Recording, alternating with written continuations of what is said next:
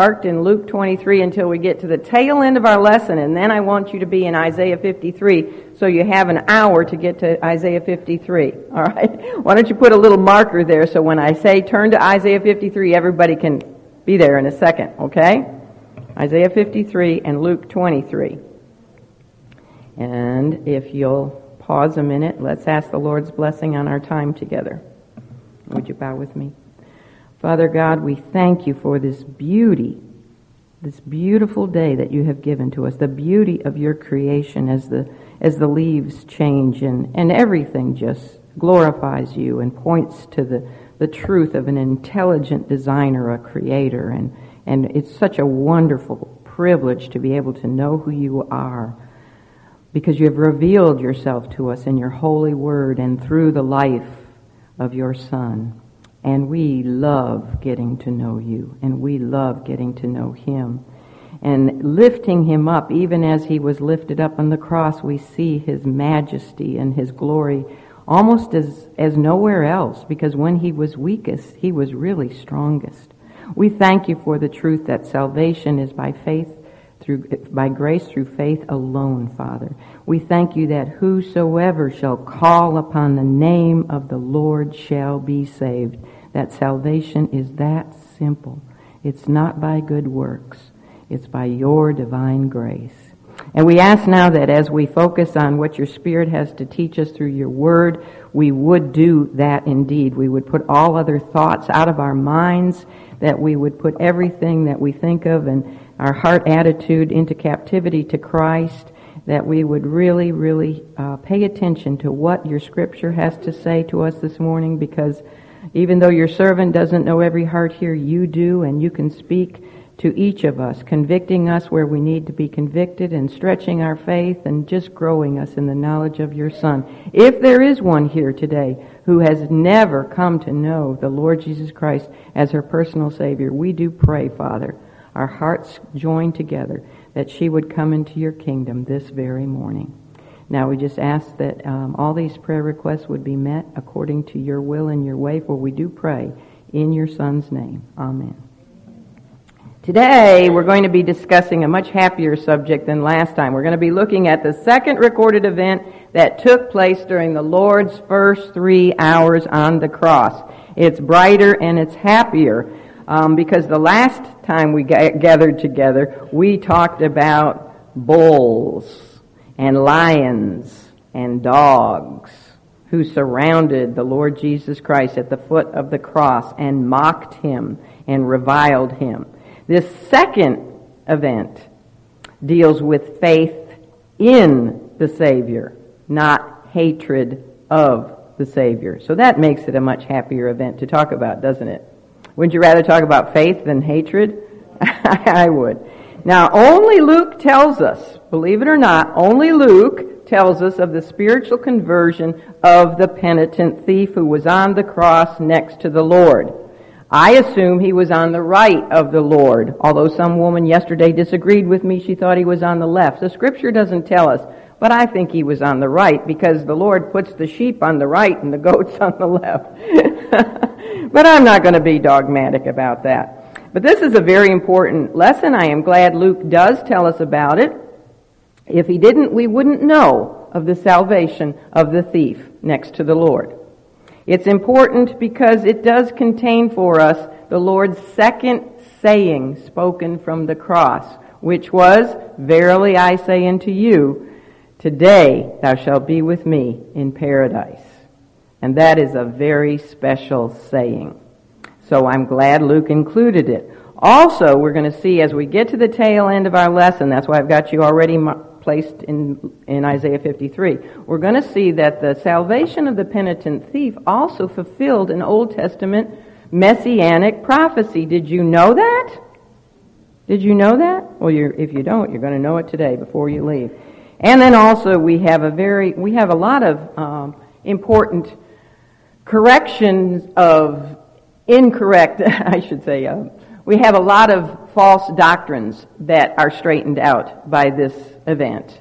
But there's one very critical, true doctrine that is taught to us by the salvation of the penitent thief. And that is what I said in my prayer, that salvation is by grace through faith alone, no works, lest any man should boast. All right, so with that little introduction, we're going to devote this entire lesson this morning to just five verses found in Luke 23. Let's read the passage and then get into our lesson. Starting in Luke 23, verse 39. Luke 23, 39.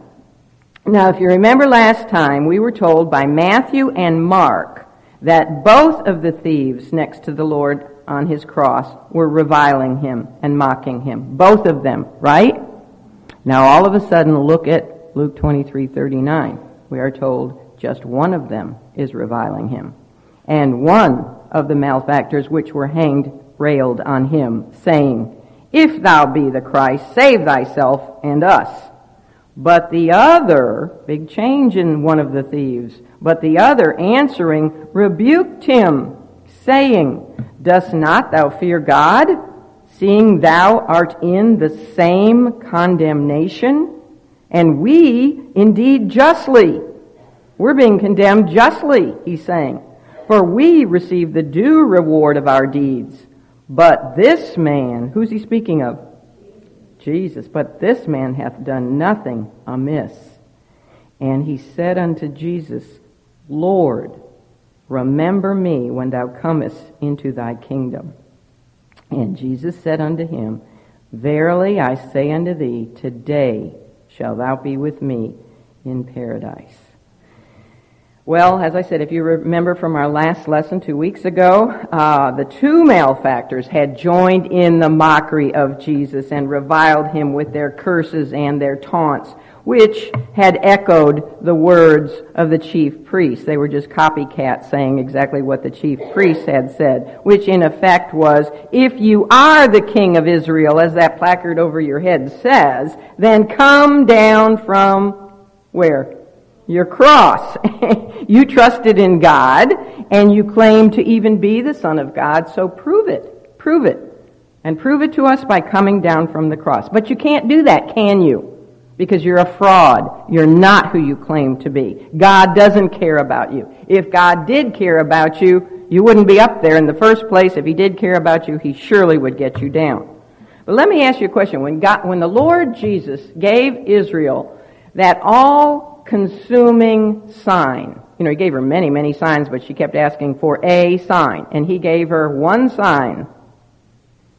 What was it? Was that, was it that he would come down from the cross, or that he would come up from the grave. Up from the grave he arose. Of course he couldn't come down from the cross because if he came down from the cross, he'd never come up from the grave, would he?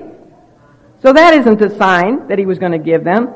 Isn't it, when you think about this scene, isn't it just another reflection on the depravity and the hypocrisy of mankind to realize that no one, including the spiritual leaders of Israel, nobody was reviling those two sinful, immoral criminals who were being executed with the Lord that day. They were the ones who deserved to be mocked and scorned, weren't they?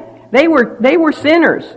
Um, just as Barabbas should have been the one on that middle cross instead of the Lord Jesus. Yet rather than the people hurling deserved insults at the true criminals, every single group of people, on, near, or passing by, I shouldn't say on, well yeah, on, near, or passing by was insulting. They were, they were um, shooting their fiery darts at the innocent one, the innocent Lamb of God. I say on because even the malefactors themselves were hurling their insults at, at him. And of all people, wouldn't you think that those two thieves would have remained silent when it came to taunting Jesus? Wouldn't you? I mean, because they were in no position at all, either spiritually or physically, to banter anyone so we could really say that not only was Jesus numbered with the transgressors, as it said in Isaiah 53 12, but he was also ridiculed by the transgressors. And think of this it was an additional reproach on him that he was crucified in the midst of these two transgressors. Why was that an additional reproach on him? Because being crucified in the middle of two thieves suggested that he was the worst of the three, that he was the chief of sinners. You know, there's a lot going on in the fact that just that he was in the middle. Jesus is always in the middle. You know, where two or three are gathered, there is he in the midst of us. Uh, when he appeared after his resurrection, in the upper room the first time, you know, to the disciples. It says there he was in the midst of them. He's always in the middle of everything. Why do you think God put him on the middle cross? Because he's Lord, right? And also because that signified his kingship. But men put him there to, to suggest that he was the worst sinner, the chief of sinners. Didn't they? And really, I got to thinking about that, and in a way, in that particular situation, he was the chief of sinners because he literally became sin, didn't he? He never sinned, but he, he took it for us. He took it for us. So I, I subtitled this lesson. I came up with another title for it. The Thief Meets the Chief.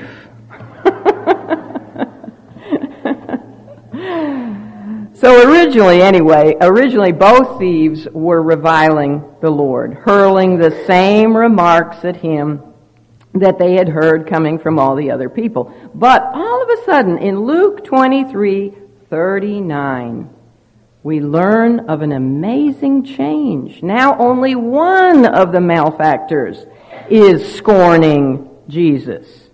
Why does the other thief no longer join his companion? He had been.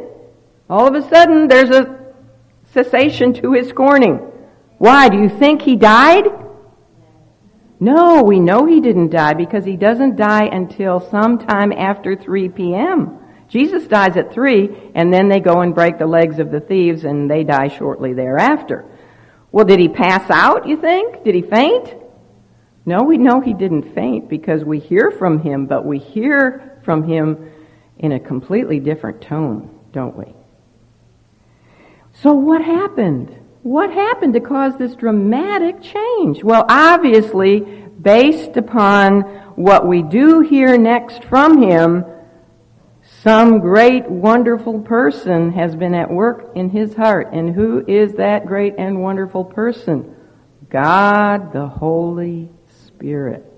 The Spirit, you see, had been using certain things to draw this man to the truth of the person of Jesus Christ. That's the Spirit's job. He draws men and women and young people and children to the second person of the Trinity, the Lord Jesus Christ. And that's what the Spirit was doing. And He was using certain things to do that. Like what? Well, like the Lord's character, His person, His manner during this whole situation, this horrible situation, being crucified for no cause, no just cause his whole attitude toward his unjustified suffering. This man had been watching that, and the Spirit was using what he saw. Also, he would hear the Lord's continuous forgiveness prayer for his enemies, as well as the truth being said about the Lord Jesus by those who were intending to mock him. Remember, this was so amazing last time when we looked at everything they said about him to mock him, but actually, they were speaking the truth, weren't they?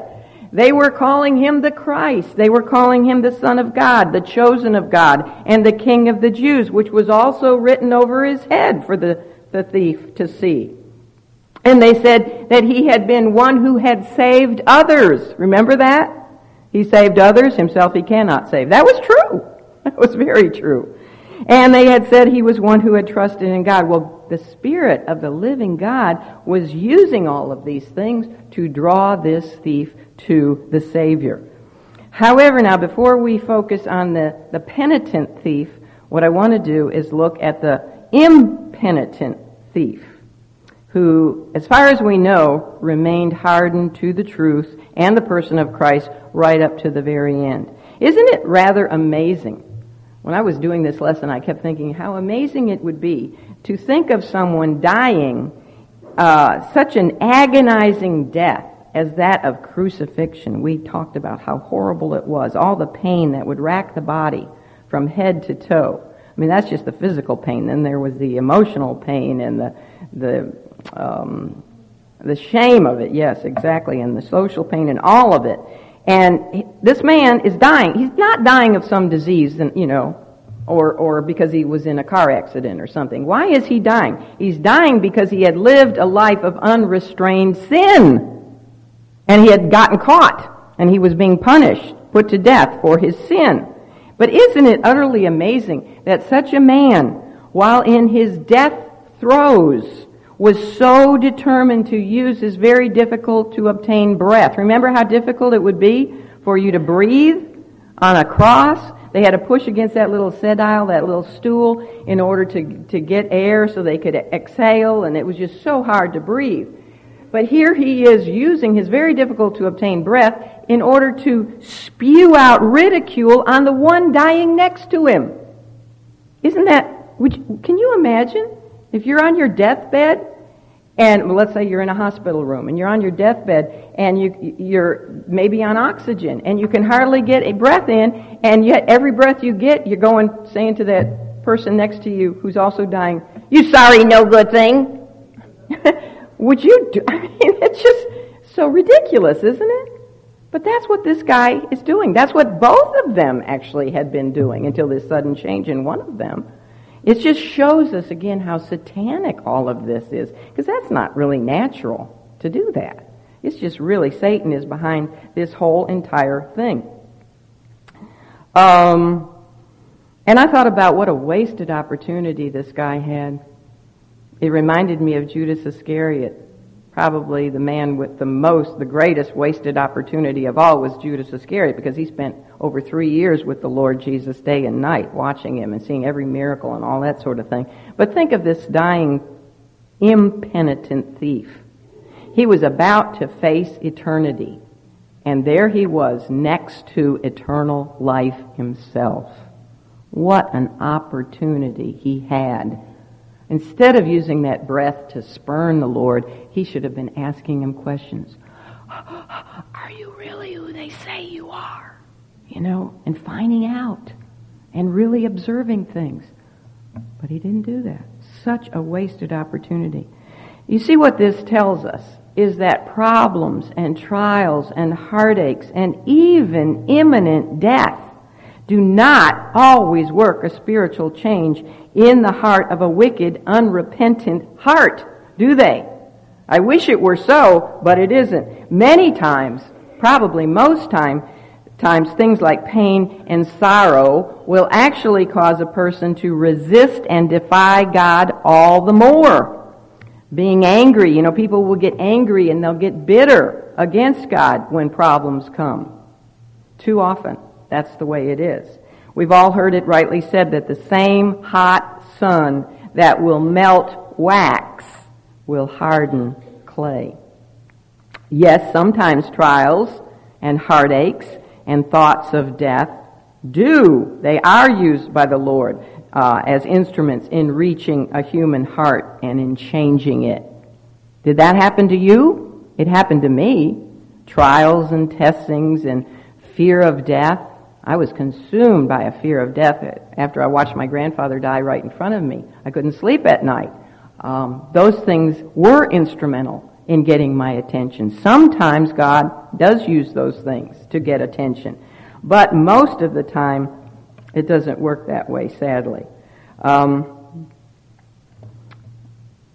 under uh, yet under idea, the exact set, set of circumstances, which is what we have here in the case of the, the two thieves.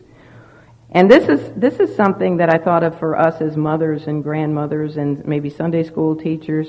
Under the same set of identical circumstances, you can have children raised in the same home, same parents, same church life, same everything, same home life, you know, and one will turn toward the Lord. You know, I'm, I'm talking about growing up in a Christian home, and one will turn away from the Lord. You know, it's been that way from the very beginning, hasn't it? Think of Cain and Abel. Cain and Abel. So one heart will grow hard and cold. That's what we have in the impenitent thief. And then the other will soften and grow warm. And again, it, it's so picture perfect that Jesus was in the middle isn't it? Because the cross does divide, doesn't it? The gospel message, which centers on the cross, divides. It divides the sheep from the goats. It can even divide members of the same family, can't it? Brother against brother, or sister against sister, father against daughter, mother against son. It divides families, which is the most painful of all, isn't it? Well, the two malefactors had exactly the same opportunity to observe the manner in which the Lord Jesus suffered his crucifixion and how he handled the mockery that was aimed at him. Both of them would have been able to hear his continual prayer of intercession for those who were actually murdering him and scorning him. Both men would have been able to have read the placard that was above his head that says, Jesus of Nazareth, the King of the Jews. If this had been a scientific experiment, we could rightly say that there were no variations. The conditions were identical. Both of the men were victims, uh, rightfully so. They were being condemned rightly because they were both thieves. Number one, they were both men. One was not a man and one a woman, right? They were both men. They were both thieves. They were both dying for their sins by way of Roman crucifixion. They were dying on the very same day. They were dying at the very same time. And they were in equal proximity to Jesus. You know, it's, it's good that he wasn't closer to one so he could only have a conversation with one and the other was too far away. He was right in the middle, so they equally could have had a conversation with him. Both of the men also had accompanied Jesus on the Via Dolorosa, hadn't they? And so they would have been able to, you know, observe that whole thing with Simon the Cyrene, and they would have heard the Lord as he stopped and spoke to those daughters of Jerusalem. Both men equally heard the crowd's taunts and their jeers, and they saw Jesus' response. What we say, what we can say rightly, is that one thief did not have a greater advantage to understand who Jesus was over the other thief. Right? You all agree? Okay. So why did one turn to Christ and the other one did not? Well, God's sovereignty.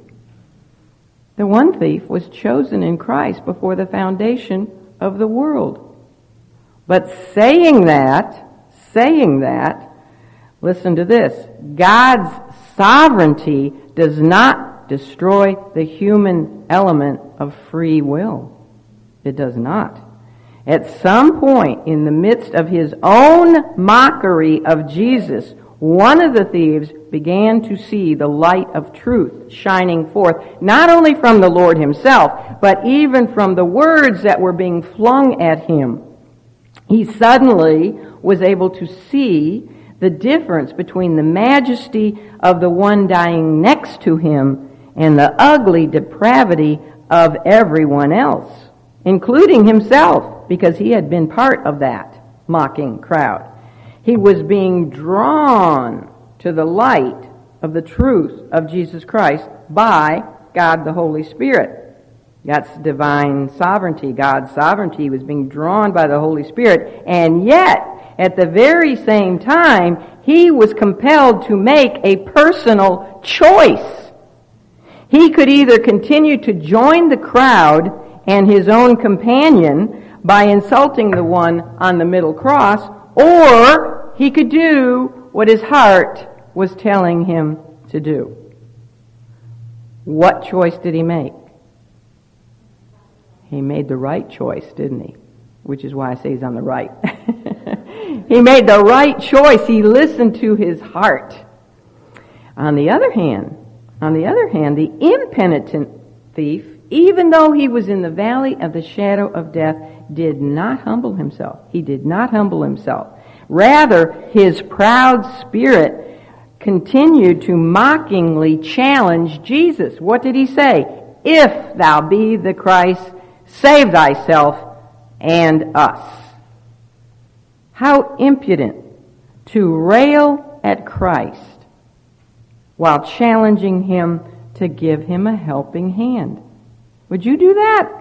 If you wanted him to save you, would you mock him and rail at him? And we know that he did because Luke tells us he was railing at him. People like this abound everywhere. Have you noticed? They, they blaspheme God and Jesus Christ, his son, and yet they expect to be saved from their calamities, don't they? I mean, like, let's get God out of the schools. Let's take prayer out of the schools. Um, let's, you know, church, separation of church and state to the ultimate ridiculous degree that our Constitution writers did not intend. Uh, let's take God out of In God We Trust as the motto of our nation. Let's take it off our money, you know, just get rid of God. Uh, this nation is becoming more and more atheistic. Did you know that? That's really sickening. Oh. But let's take God out. And then, oh my goodness, we have a calamity like 9-11. And God, where were you? I mean, it's just absolute, but that's what men do.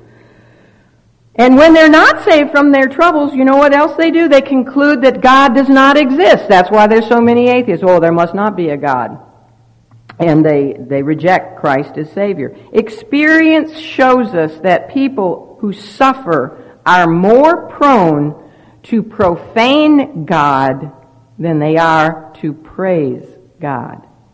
That's why it's such a testimony that we as Christians have to the world when we suffer and we still praise God because that's not natural. The unnatural man will profane God when he is suffering. And if you don't believe me, just check out Revelation 16:9. or listen to somebody when they accidentally smash their thumb with a hammer. Hear what they have to say. Uh-oh. the impenitent thief wanted Jesus to, to save himself. Did he really care about Jesus? No. He only wanted Jesus to save himself because he wanted Jesus to save him. And he threw in his companion, just, you know, he was so compassionate. He said, save us. But, but he really didn't think Jesus could. He was mocking him. If you're the Christ, you know, save yourself and save us. Prove it. But was he referring to spiritual salvation here? No, he wasn't talking about spiritual salvation at all. He was talking about physical salvation. Getting down from the crosses and then somehow uh, escaping from the Roman soldiers. Here he is dying, and yet he has no thought whatsoever about his desperate need for spiritual salvation. Which did he need more, physical salvation or spiritual salvation? Spiritual salvation. But he's only thinking about, I mean, you find people like this all the time. They're on their deathbed, and all they really want is to be, to be healed, don't they? They want to get well, and so many of them are not thinking about their eternal fate. There's no component of faith in this man's comment. And we know this because Luke does tell us that he was still railing the Lord. And he used that word if, if you're the Christ. There's no element of faith. If there had been a smidgen of faith even in his heart, he would not have railed Jesus. He would have sought his mercy. He would have been humble. And he would have said something like, um, if you really are the Christ, as these people are saying, and I do hear you praying over and over again for forgiveness, even for your enemies. Would you please, if you are who you say you are, I'm a terrible sinner. I've been a sinner all my life. Would you pray for me? Would you, would you ask your Father to forgive me? Do you think that kind of attitude would have gotten results? It would have. We know it would have because that's what we hear from the other thief, and it did get results. It got wonderful results. Well, as I um, mentioned, the other malefactor now suddenly, suddenly displayed a tremendous shift in attitude.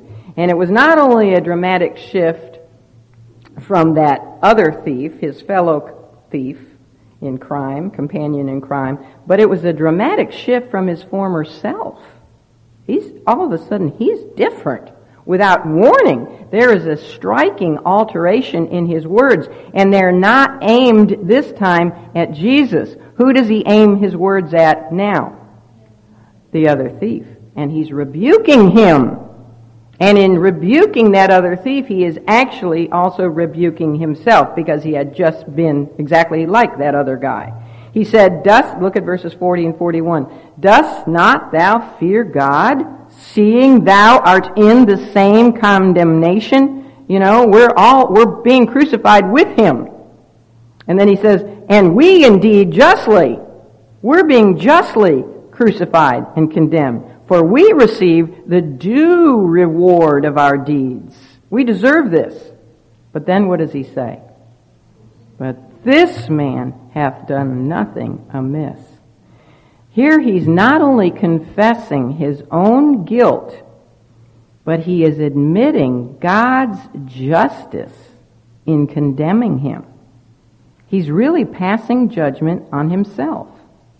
And notice this, he doesn't make any excuses for his sin, does he? For his behavior as a thief all of his life, or his adult life, or how many years he'd been a thief. I don't know. And he was a bad thief. He was the kind of thief that didn't just rob somebody, but like the, the thief uh, with that guy on the road to Jericho, left him for dead. They would harm their victims. He maybe had even murdered somebody. But he didn't blame his sin on having come from a dysfunctional family, did he? He didn't blame his sin on being Jewish and not Roman. How do we know the thief was Jewish? Because the Roman citizens were never crucified. So he was Jewish. Both thieves were Jewish. He didn't blame his sin on the lack of having a proper education. He didn't blame his sin on having been born into a lower income family, so I had to become a thief. No excuses for his sin at all. He just confesses them. Here was a fellow who had shown no respect for either man's law or God's law. He had exploited others for his own gain. And suddenly, what is he talking about? The fear of God? Dost thou not fear God? Had he previously feared God or God's divine justice? Apparently not. Apparently not, or he wouldn't have been a thief. And what else is he doing? He's suddenly confessing his own guilt. We are justly condemned, and he acknowledges his deserved punishment. We receive the due reward of our deed. Somebody who has genuine repentance, genuine repentance, will always acknowledge the justice of God in the punishment of their sinfulness. They'll admit, I do deserve God's justice for my sin. I know I deserve hell. Do you? That's what I deserve. That's a genuine penitent person. Penitence comes from the word, word repentance. He genuinely had repentance, and he's proving it. And then what does he do? All that, and then he confesses Christ's righteousness. But this man hath done nothing amiss. This man is innocent. How did he know this? How did this guy get so bright? This is a miraculous turnaround, isn't it? You know, I got to thinking about how everybody was challenging Jesus to give them a sign you know, that he was the Christ. He was who he claimed to be by coming down from the cross. And the chief priests had thought that they were ridiculing him when they said, He saved others, himself he cannot save. And here, what is he doing right before their eyes? They're all witnesses of this.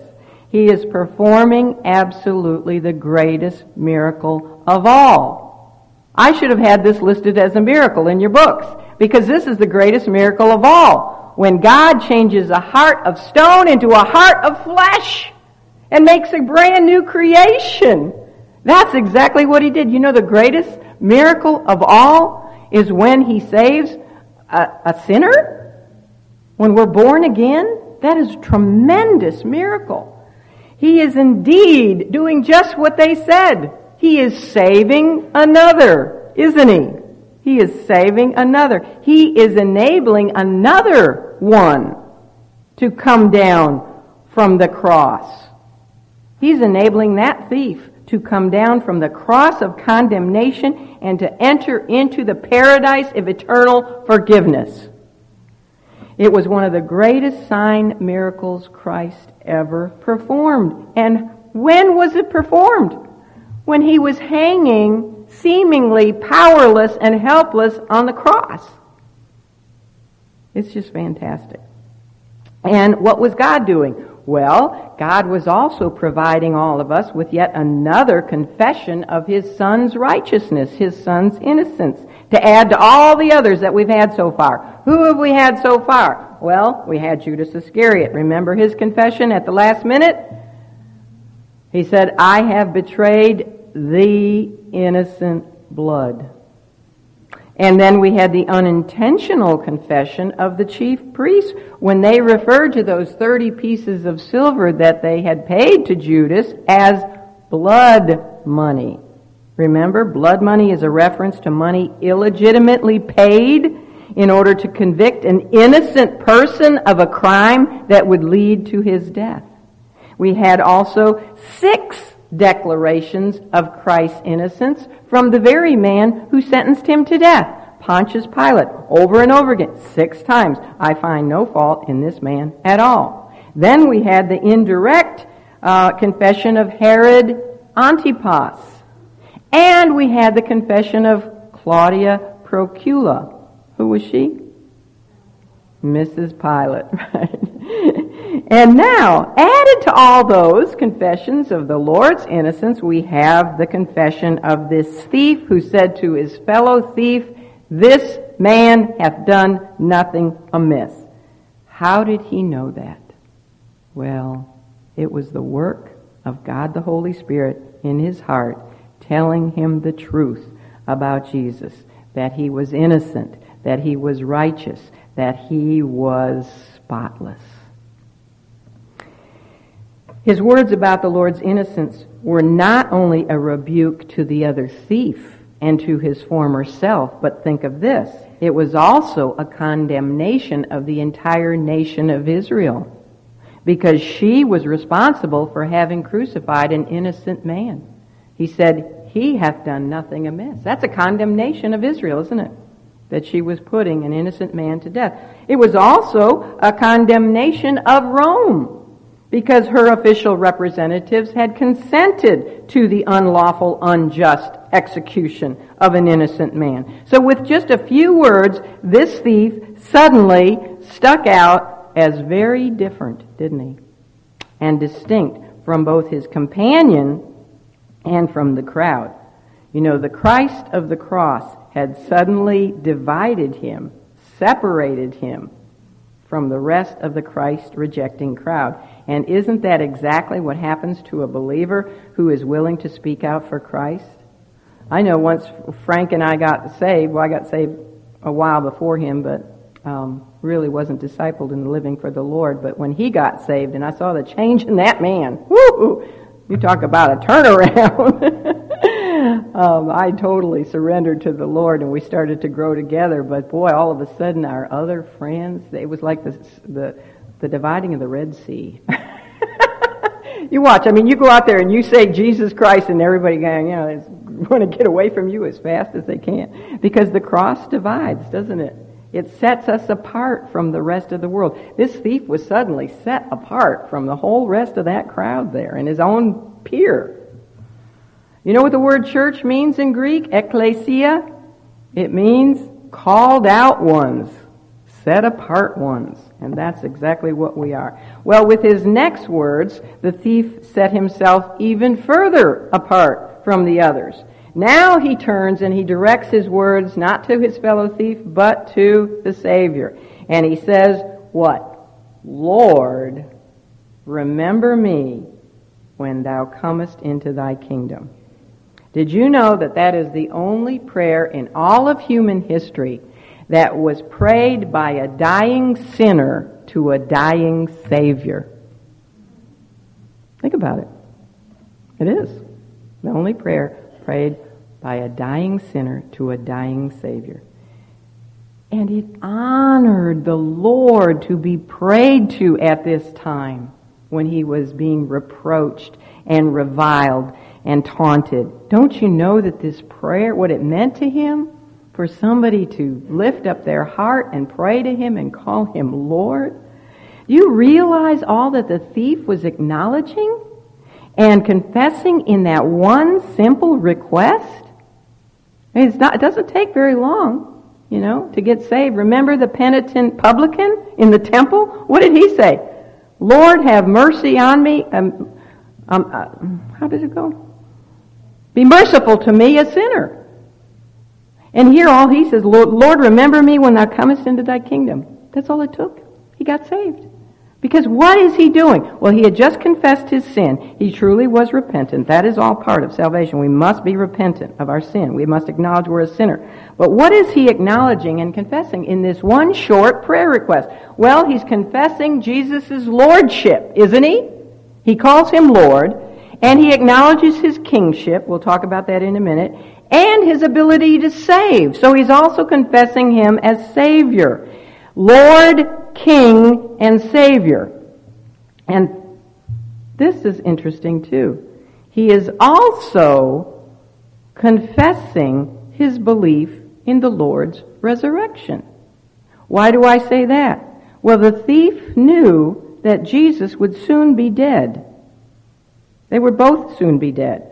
So how would he come into his kingdom? Without raising from the dead. This thief's theology is just absolutely, really amazing. Yet he didn't go to seminary. He didn't have time up there on the cross to go to seminary. And yet, you know, it's really amazing when you consider the circumstances, too. Jesus is nailed to a cross. Remember, he hardly even looks human, does he, after the scourging and everything. And he is the primary object of the hatred of the representatives of the Jewish world. And he is the focus for mockery from the representatives of the Roman world. And yet, this thief grasps these truths about him that everybody else was missing. You know, you looked at him, he couldn't have looked very impressive at all, and yet what does he address him as? How does he address him? Lord. He calls him Lord. That's incredible. That is a miracle, isn't it? You know, when I got saved back in 1972, 22 and a half years old, I was telling the ladies yesterday, one minute I was arguing with the people, the first people in my life. Can you imagine? 22 and a half, I'd never heard the gospel. Went to church all my life, never heard the gospel message. And they're the first people who ever presented me with the gospel message, and I was arguing with them. I was arguing, arguing, but what about this? What about that? Da da da da da da da da. And at three o'clock in the morning, all of a sudden, I don't know what verse they used, but one of them said a verse. It was a man and a woman, a, a married couple. One of them used a verse, and it was like a two-edged sword. It just pierced my heart. One minute I was Christ rejecting, and the next minute, it, I knew that verse was telling me the truth. How did that happen? It was a miracle. It was a miracle of God's grace. It was the Holy Spirit. It was divine sovereignty, and at that minute, I made a choice to accept Christ. The two work hand in hand. I don't know how it happens, but I know one thing it's a miracle. I was a changed person, and I have never recovered. well, he also acknowledged his kingship. How do I know that? He doesn't say king. Well, he says, remember me when thou comest into thy kingdom. You can't have a kingdom unless you're a king. So he's acknowledging that he's not only Lord, but he's king. Um, you know, I thought I'd mentioned the word if before. When the other thief said, if you are the Christ. What does this guy say? Does he say, if you come into your kingdom? Mm-mm. You see the difference between doubt and, and faith? When you come into your kingdom. How did this man have such spiritual insight to not only acknowledge Jesus as Lord, but to acknowledge his kingship? When all outward circumstances seemingly mock Jesus as any type of a king, much less as heaven's king, you know, he wasn't seeing what was in front of him. He had all of a sudden spiritualized, didn't he? Ultimately, the only answer is that flesh and blood did not reveal those things to him. Flesh and blood revealed a marred, unhuman looking man on that cross. These things had to be spiritually discerned. They had to be revealed to him by God. This is nothing short of a divine miracle of sovereign grace the Lord's lowly condition and his death by uh, hanging on a tree. Remember Deuteronomy 21:23 says, "Cursed is any man that hang on a tree." These are tremendous stumbling blocks to the Jews to this day. It's a stumbling block to the Jews. So imagine how it must have been for someone who had never seen Jesus except in his humiliated condition. I'm sure it's the first time this thief ever met Jesus. He'd probably been in prison for a long time, awaiting his execution. I don't know, maybe he did see him somewhere, but when he gets saved, he's looking at him in his humiliation. Even those who had placed some element of hope in Jesus as their Messiah now considered him to be a fraud when they saw him battered and crucified. We also need to realize that this thief's change of heart did not take place after he he had witnessed all the supernatural events of that day. This just blessed my heart when I was thinking about this. When he said to Jesus, Lord, remember me when thou comest into thy kingdom, the, the eerie, strange darkness had not yet covered the land for three hours. The temple veil had not yet rent from top to bottom. Jesus hadn't yet died, so there was not that earthquake that accompanied his death. But, so when the thief accepted Christ, there hadn't been any miracles, okay? He just was looking at a crucified man. But the thief was still alive and did see and experience those miracles that accompanied the Lord's death. He did. After he got saved, the sky turned dark for three hours. After he saw Jesus bow his head in such majesty and give up his own spirit, and I don't know if he knew about the temple veil rent, renting. Probably not. But he certainly felt the earthquake. Don't you know that all those things confirmed his faith? Isn't that how the Lord works? Yes. I mean, when I accepted the Lord that night back in 1972, there was no miracles or anything. But after I got saved, and to this very day, He just keeps giving me proof after proof after proof every week. I just read about laminin and got so excited it took forever to get it all to you guys. But I mean, just he does. He does that. He gives us proof after proof, and I really believe that this thief died a very happy man. Don't you? All that confirmed he had done the right thing. He died with that peace, that and know that knowing that to be absent from the body was to be present with the Lord. The Lord had promised him, Today you'll be with me in paradise.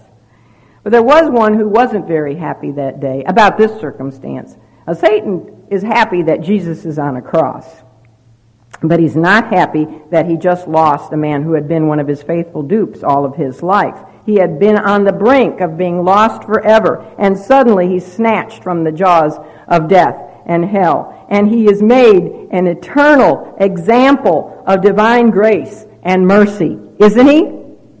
To this day, we look at the penitent thief and say, ah, oh, what an example of divine mercy and grace that you can be an awful sinner your whole life and get saved at the end. Fact is, while there still is life, there still is hope. Until that last breath, there's still hope.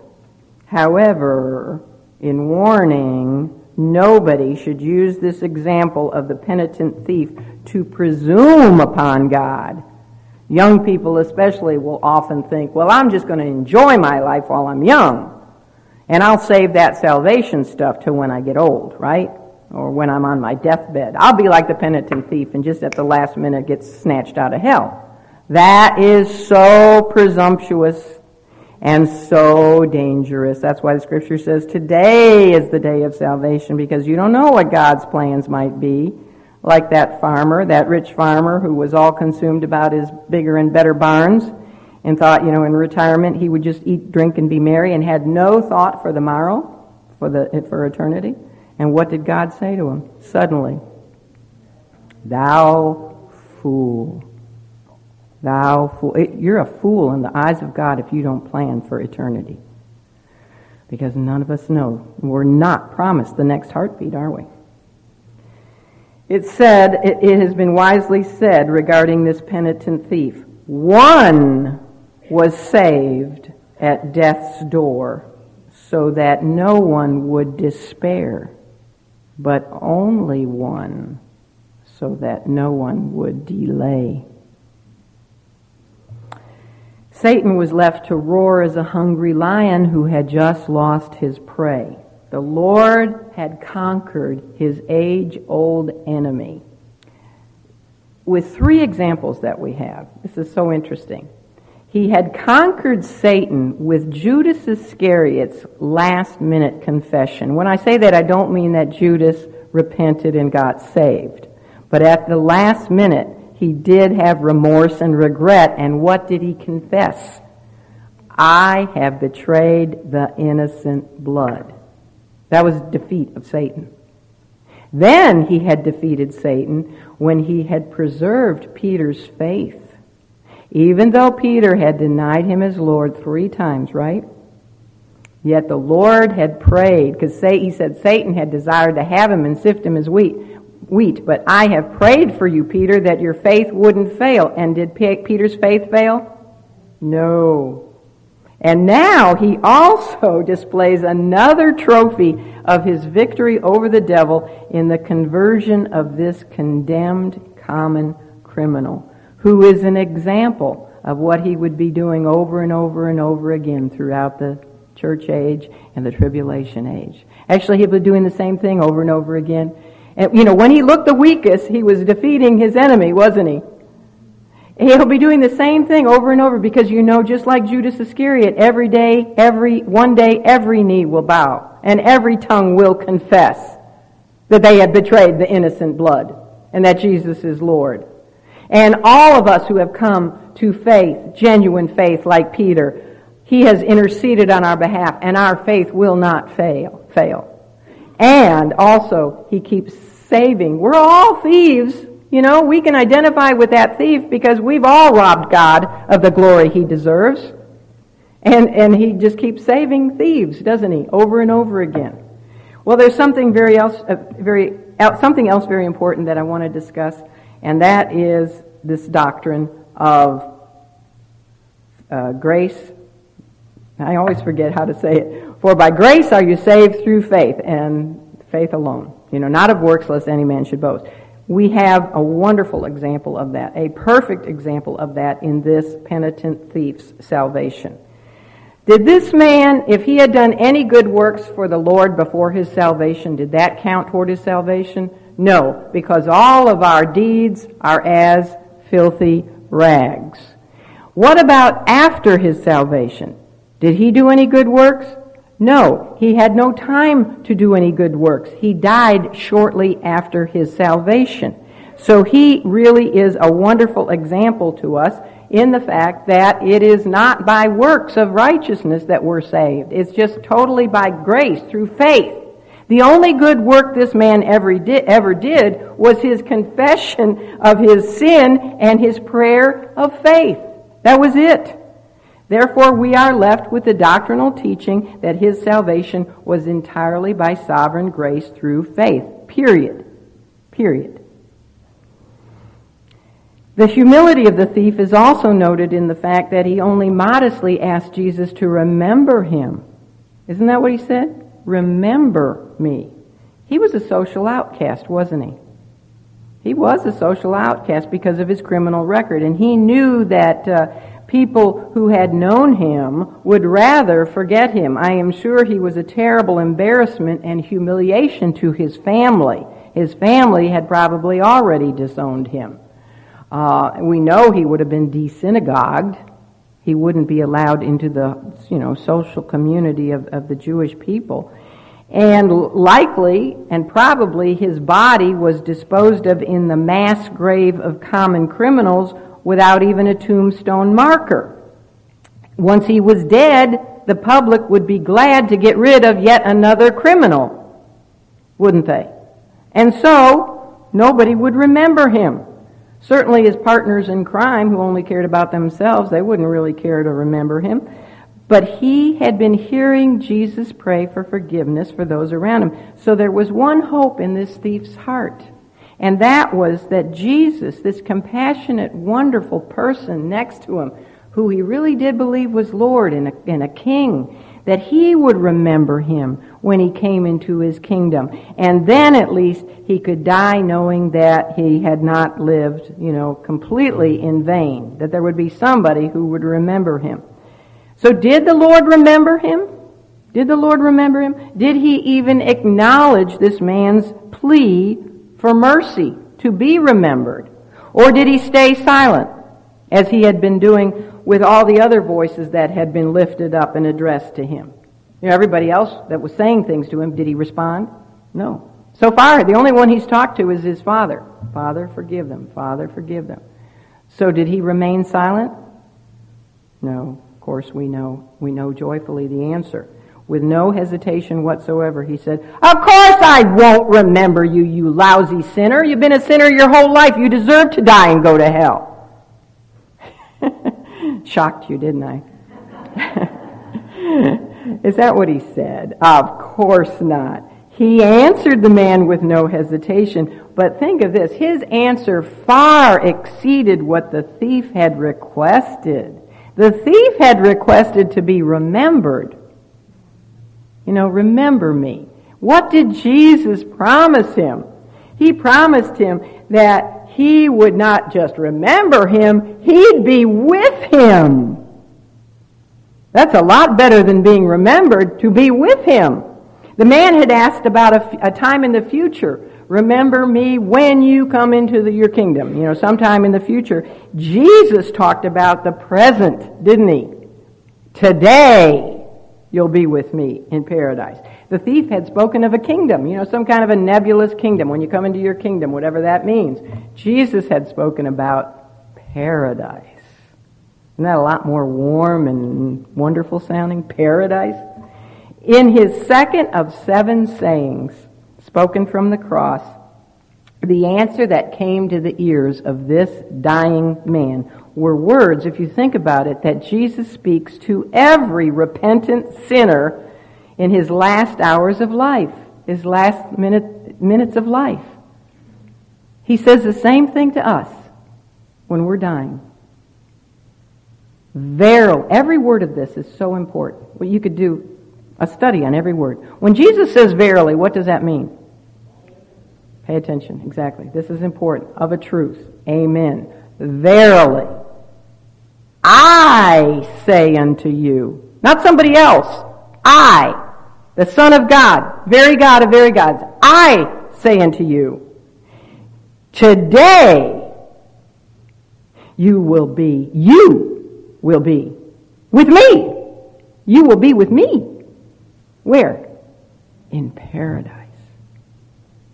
That's true. That's true. If you know Him, to be absent from the body is to be present with the Lord. Did you realize the significance of that one little word today? That one little word refutes three popular false doctrines. Number one, it refutes the man-made idea of purgatory. Did he say today you'll go to purgatory and you'll be there for a while until you pay for your sins or for somebody else pays for your sins? Mm-mm. Purgatory is not a biblical doctrine. It's not in the scripture. It's a man-made doctrine. Today you'll be with me in paradise, not purgatory. Secondly, the word today refutes the false teaching of soul sleep. The body does go to sleep, but it will be resurrected, won't it, at the great day of the rapture. But the soul does never go, that soul does not go to sleep. Jehovah's Witnesses, I don't know who else believes in soul sleep. Maybe there's some other groups that do.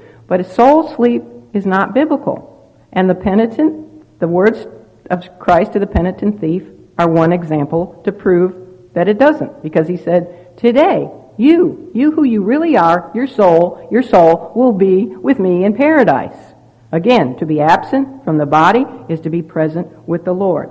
And then it also refutes the idea of baptismal regeneration. Hmm. Guess what? The thief was never baptized. Oh, oh my, my, my, my, my. Does that mean he didn't get to go to heaven? No. No, no, no. You do not have to be baptized in order to be saved. And the thief proves that. He was not baptized. The thief was never baptized, and yet Jesus promised that today he would be with him in paradise. Baptism, just like Old Testament circumcision, is a testimony of our salvation. You know, it's our way of publicly identifying ourselves with Christ. It is not a condition for salvation. I hope you understand that. If you have confusion about that, come and see me later, because some people do. But that's just adding a work onto, onto grace. No, it, we should. If we have genuinely been saved, we should be baptized. But it's not a condition for our salvation. Well, in closing, um, we want to, now here's where you flip real quick to Isaiah 53, because I'm right at the tail end here. But this, you don't want to miss this. This is a real blessing. I want to take a look at how the penitent thief's salvation was actually another fulfillment of messianic prophecy. A lot of people do not know this, but it is. In Isaiah 53 verse 10, look at it. It says, Yet it pleased the Lord, and that's speaking of God, Jehovah God, it pleased the Lord God to bruise him. Who is the him? Well, if you look at the preceding verses, it's all about the man of sorrow. We know it's the Messiah. So it pleased the Lord God to bruise the Messiah. He hath put him to grief. Now look at these words. When thou shalt make his soul an offering for sin, he shall see his seed. Okay, now look at verse 11. He shall see the travail of his soul and shall be what? Satisfied. Have you ever given much thought to what that was, is predicting? What those two verses are all about? This is a prediction that at the very time when the Messiah was put to grief and when he was making his soul an offering for sin, he would actually see his seed his spiritual offspring. He would see the travail of his soul. Now remember the word travail when we were discussing the, olive, the uh, farewell discourse. We looked at that word travail. It's throughout. It's used throughout the scripture and Revelation and other places. It is a word that speaks of pains like those of childbirth, labor pains, labor pains. So the prophet Isaiah was again predicting something really weird. Those Hebrews must have really wondered, what is this guy all about? Because when they read Isaiah 9:14, Isaiah had predicted that a virgin would conceive.